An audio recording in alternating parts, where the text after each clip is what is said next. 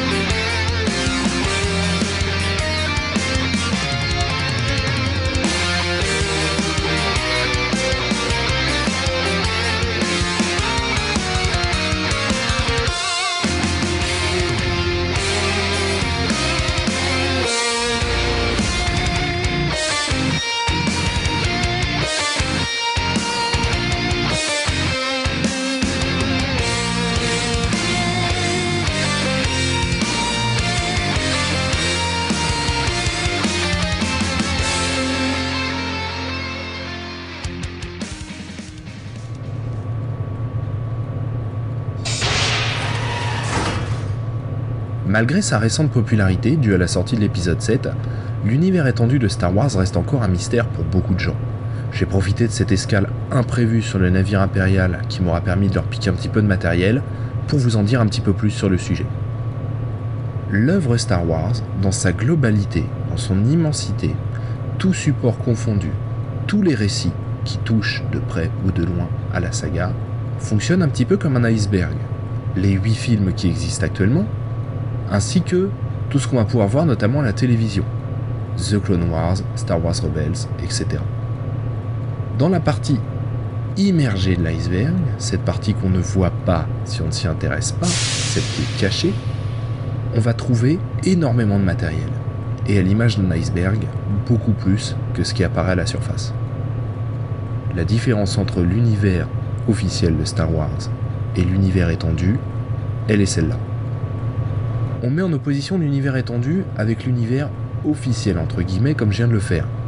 C'est pas tout à fait juste comme terme, puisque euh, l'univers étendu a tout autant de raisons d'exister et tout autant estampillé Star Wars euh, qu'un film qui va sortir au cinéma, mais c'est plus simple. Ça va nous permettre de faire le distinguo de manière plus claire. Donc je vais utiliser ce terme-là, je suis désolé pour les puristes, mais bon, vous, comme moi, savons à quoi nous en tenir à ce sujet.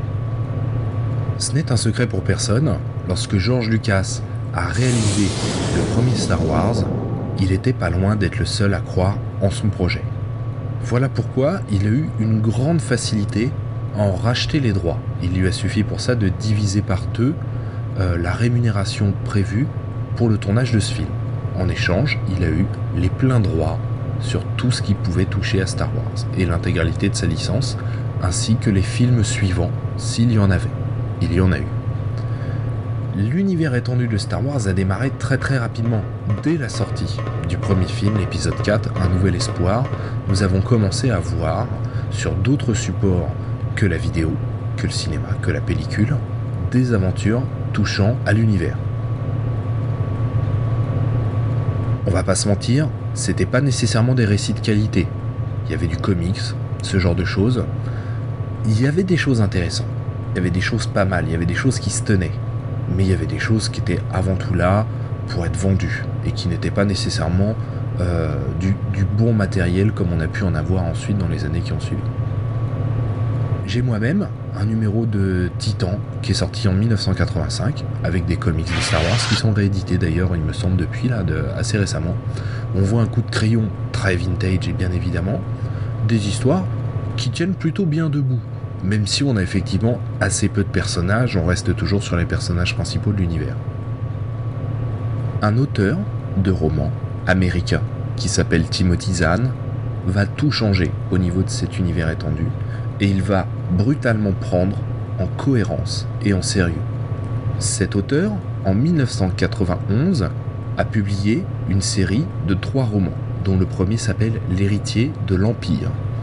Il a été publié en France dès 1992, ça a été un succès retentissant.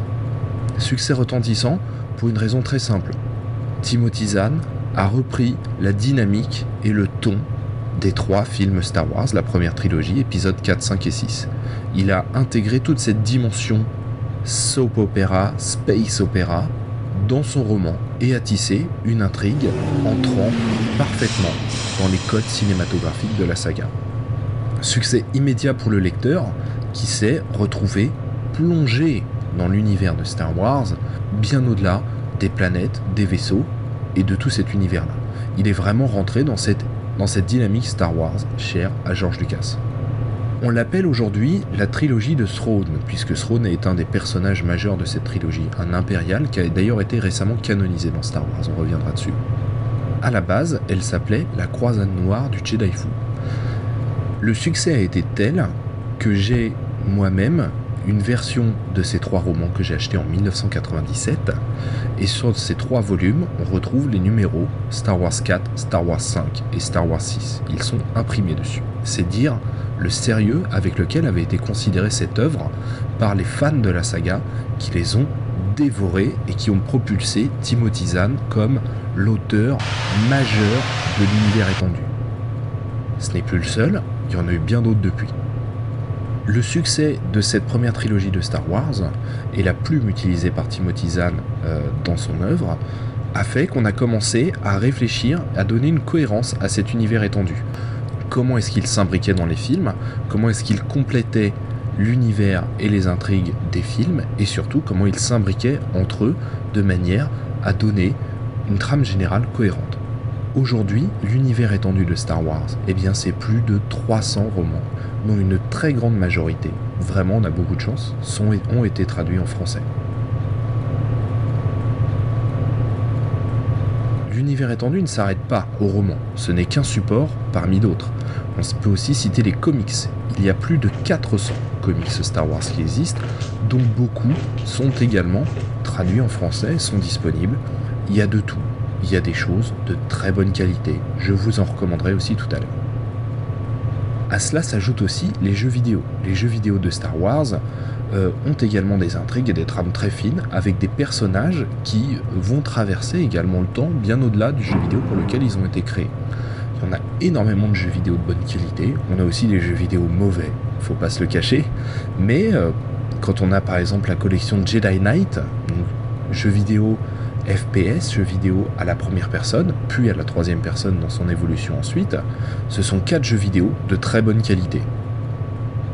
On a aussi Knights of the Old Republic, qui est un jeu vidéo qui était sorti il y a une dizaine d'années maintenant, que vous pouvez maintenant trouver pour une poignée d'euros sur votre smartphone. Et c'est un jeu qui est très long, avec un récit structuré et très intéressant en ce qui concerne tout du moins le premier. Le deuxième, je l'ai trouvé personnellement un peu moins bien. Et on a bien évidemment Star Wars The Old Republic, le MMORPG euh, de référence pour tous les amateurs du genre. Il y en a beaucoup d'autres. Euh, je ne vais pas tous les énumérer là. Il y a un exemple que je n'ai pas cité dont j'aimerais vous parler tout à l'heure. Lorsqu'on a rassemblé les romans, les comics et les jeux vidéo, on commence à avoir un bel exemple assez représentatif de ce que peut donner l'ampleur de l'univers étendu. On a aussi d'autres livres et d'autres œuvres qui s'impliquent dans cette, euh, dans cette dynamique-là. Lorsque Disney a racheté Star Wars, les lignes ont bougé. Avant, elles étaient très claires. L'univers officiel de Star Wars, c'était les films. Le reste, c'était de l'univers étendu. Aujourd'hui, ce n'est plus le cas. George Lucas n'a jamais vraiment pris en considération l'univers étendu dans la réalisation de ses œuvres. Quand on prend la prélogie, épisode 1, 2 et 3, il y avait déjà des choses qui existaient dans l'univers étendu qui n'ont pas été intégrées dans les films. Le seul élément extrait de l'univers étendu et intégré dans un film par George Lucas dans la prélogie, c'est dans le Star Wars épisode 1 et il s'agit d'un Jedi qui se nomme Quillan Vos qu'on voit en arrière-plan sur Tatooine une seconde à tout casser. Ce personnage est particulièrement populaire parce que très intéressant. Il faut l'avouer, il est très bien développé dans l'univers étendu. C'est la seule chose que George Lucas a intégrée dans ses films. Pourquoi? Parce qu'il voulait que sa vision de la saga reste la même. Il avait une idée très très précise de ce qu'il voulait faire avec la prélogie, et ce bien avant qu'il se commence même à boucler sa première trilogie. Mais ça, c'est des choses dont on parlera dans un autre épisode ça ne change rien au fait que George Lucas a toujours veillé, peut-être un peu moins sur ses vieux jours, mais beaucoup au début, à la cohérence de cet univers étendu lorsqu'il a validé des romans ou des comics et qu'il les a étampillés Star Wars. Il faut bien savoir qu'il y avait une structure derrière qui s'appelait Lucas Books qui veillait bien à tout cela. Mais dans son schéma artistique cinématographique, il a toujours voulu garder la main et ne pas avoir à jouer à l'intégration de dizaines et de dizaines de couches d'univers étendu, parce que c'est de ça qu'on parle hein, quand on intègre un film et qu'on veut veiller au respect de l'univers étendu. C'est énormément de travail. Il y a au Skywalker Ranch un holocron, c'est comme ça qu'il s'appelle, qui est un ordinateur qui centralise l'intégralité de ce qui a été créé dans l'univers étendu. Des centaines de personnages, des dizaines de planètes, des centaines de vaisseaux, des intrigues qui s'imbriquent les unes dans les autres et dans tous les sens. George Lucas veillait au grain et a toujours fait attention, que ça plaise ou pas, qu'on soit d'accord ou pas, il a toujours veillé à ce que les choses ne lui échappent pas à ce niveau et il a toujours voulu faire en sorte de savoir euh, bah, où est-ce qu'en était son univers étendu, qu'est-ce qu'il validait, qu'est-ce qu'il ne validait pas? Lorsque Disney a racheté Star Wars, un lourd dossier dont on reviendra également dans un nouvel épisode, les choses ont bougé. Elles sont devenues moins claires. Disney a décidé, dès l'annonce du rachat de Star Wars et celle de réaliser des nouveaux films faits, de bien clairement dissocier ce qui a été fait avant dans l'univers étendu et ce qui va se faire après, d'une manière très simple. Aujourd'hui, le, canon Star Wars, l'univers officiel de Star Wars, regroupe les 8 films actuellement sortis, la série The Clone Wars, euh, série animée, la série animée Star Wars Rebels, mais également des, des romans et des bandes dessinées qui sont considérés comme canoniques, c'est-à-dire qui vont s'imbriquer dans la continuité de Star Wars. Tout ce qui était fait dans l'univers étendu avant va être estampillé Star Wars Legends, Star Wars Légende. Star Wars Légende n'est pas intégré, n'est pas pris en considération dans la continuité de Star Wars. Ce qui veut dire que vous allez avoir des romans ou des bandes dessinées estampillées Star Wars, qui seront donc officiellement reconnues de l'univers Star Wars et donc canoniques, elles entrent dans le canon officiel de Star Wars, qui vont du coup entrer en conflit avec des récits de l'univers étendu déjà existants. Mais ne doivent pas normalement entrer en conflit avec des éléments cinématographiques déjà sortis ou à venir. La réalisation des scénarios et des récits pour les prochains films prêteront attention à ne pas entrer en conflit avec les récits euh, comics et romans qui ne sont pas estampillés Legends, qui sont donc canoniques eux aussi. Là où ça complexifie les choses, c'est qu'on a déjà une douzaine de romans qui sont sortis en deux ans et qui sont canoniques, qui sont issus officiellement euh, de l'univers officiel Star Wars, mais il y a également des récits Star Wars Legends qui continuent à sortir parce qu'ils étaient commandés, ils sortent.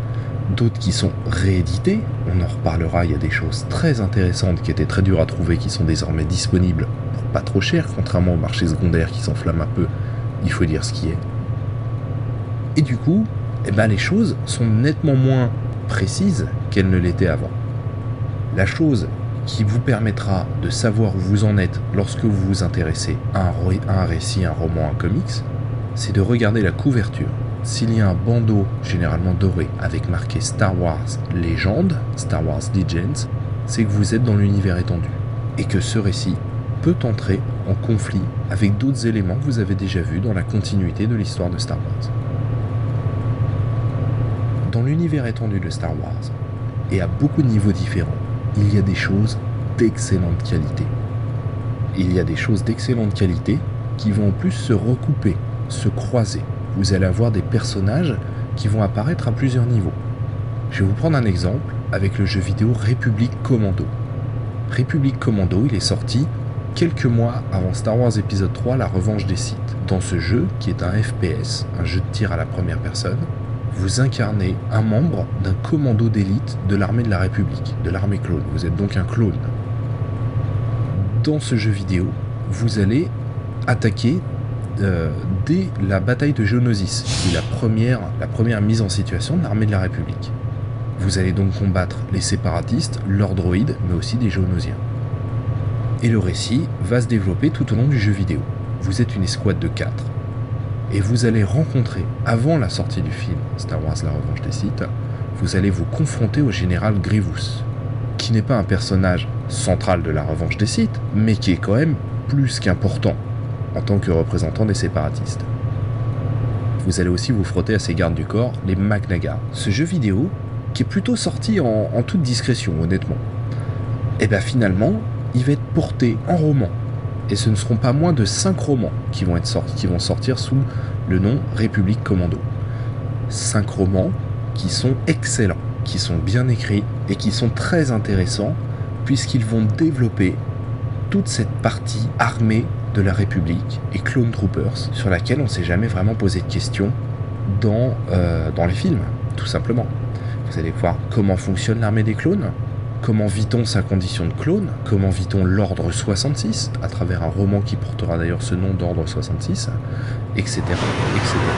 C'est vraiment très intéressant, c'est vraiment du matériel d'excellente qualité que, que cette série euh, République Commando de Karen Travis.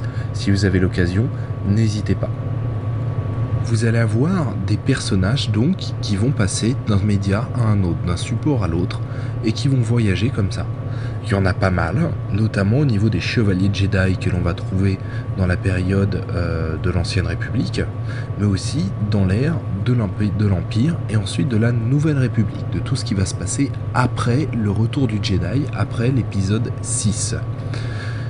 Vous avez par exemple, pour les deux plus connus auxquels je pense maintenant, vous avez bien évidemment le grand amiral Throne, qui a été très récemment canonisé en intégrant Star Wars Rebels, en intégrant la série animée en tant que personnage euh, représentant l'Empire dans cette série animée.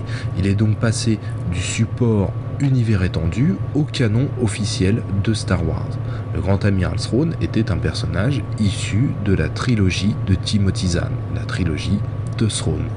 Vous allez avoir un autre personnage particulièrement apprécié des amateurs de l'univers étendu, c'est Marajad, un personnage dont je ne vais pas trop dévoiler de choses parce que je pense que c'est intéressant de le découvrir dans l'univers étendu.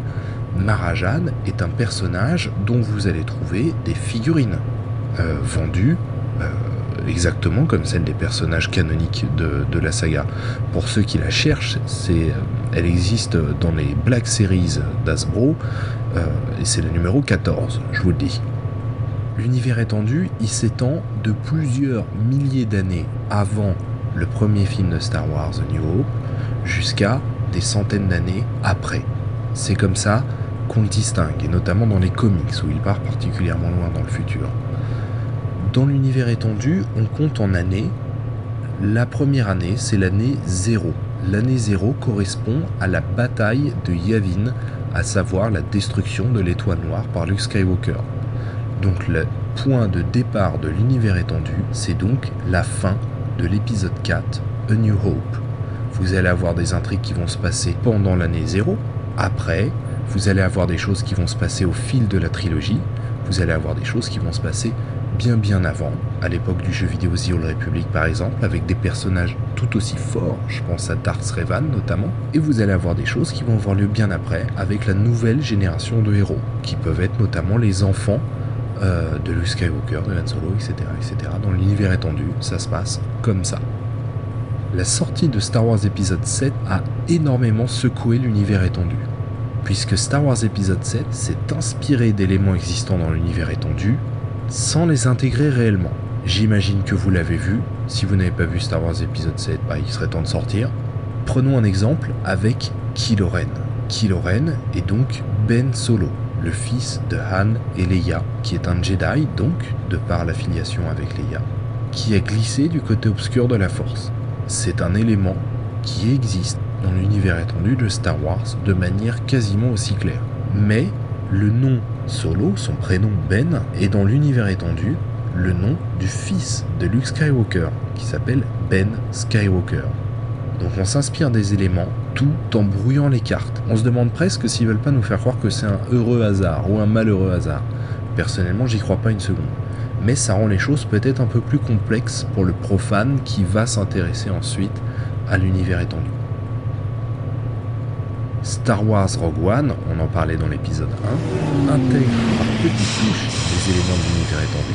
Je pense notamment à un rebelle qui porte sur sa tête un casque de Storm Commando, qui est une troupe d'élite issue de, euh, des romans République Commando, qui n'existe pas euh, dans l'univers euh, canon de Star Wars, enfin pas à ma connaissance en tout cas. L'univers étendu de Star Wars est très intéressant parce qu'il donne une véritable épaisseur à cet univers de la saga et vous permet en plus de vous replonger quand vous le désirez dans cet univers en apprenant énormément de choses en développant tout ça. Ça n'a aucune limite. Je vous rappelle qu'on parle de plus de 300 romans, de plus de 400 comics. C'est absolument fabuleux tout ce qui existe. Il y a des récits one-shot qui vont être un roman avec un début et une fin et ça va s'arrêter là.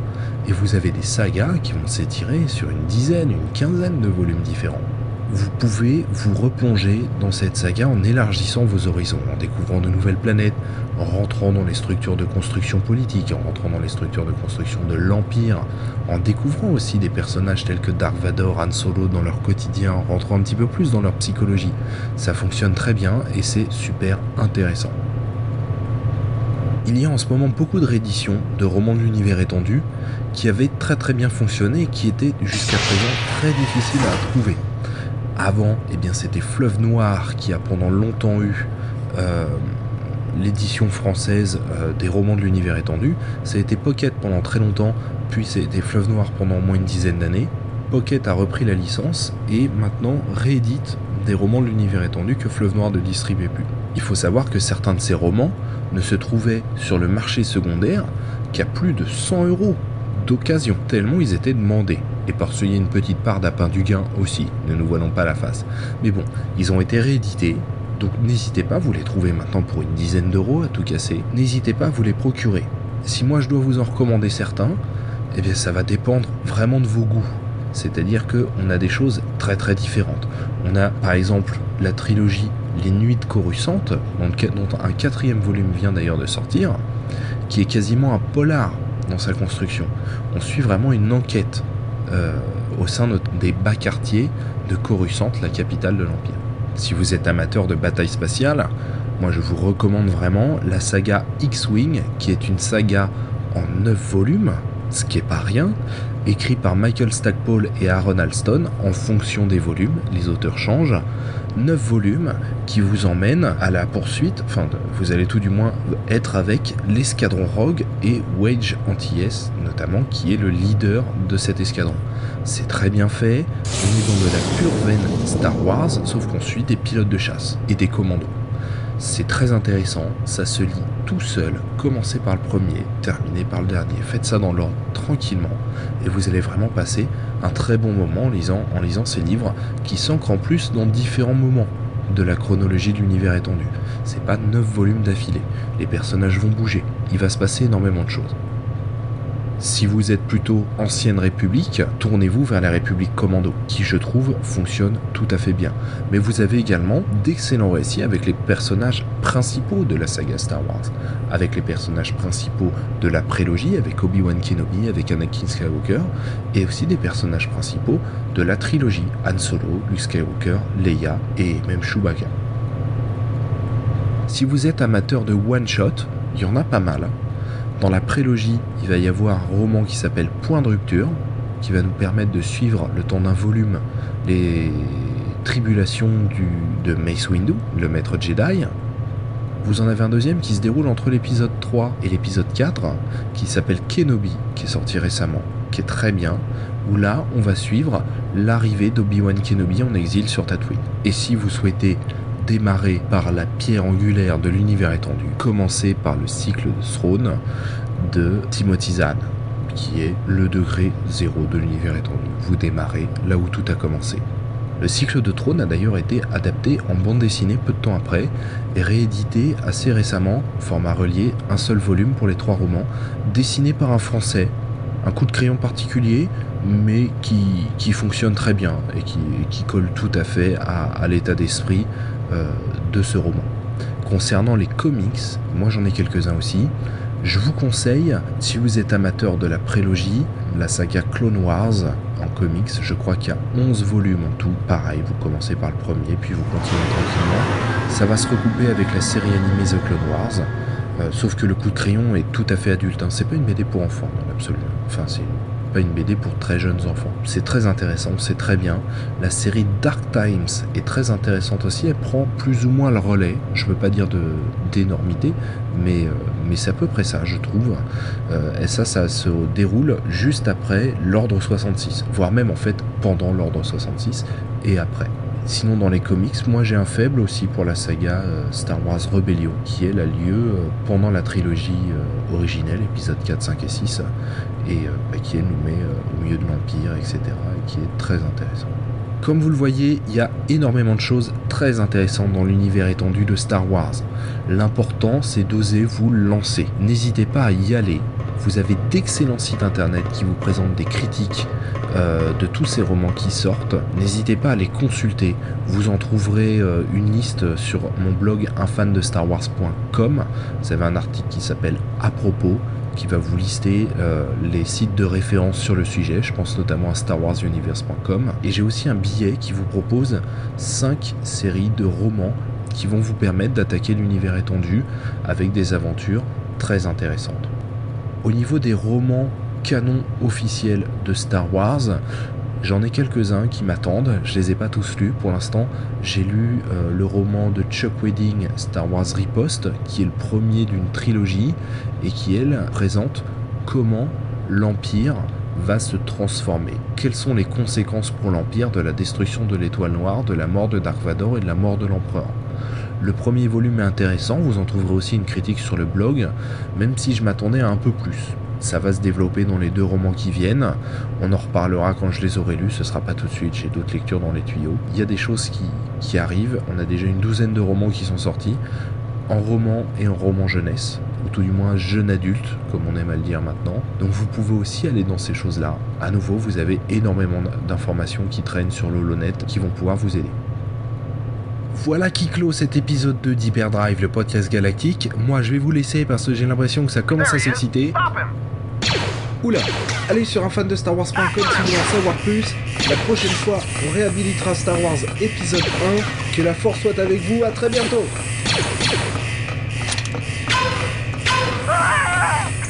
Ah.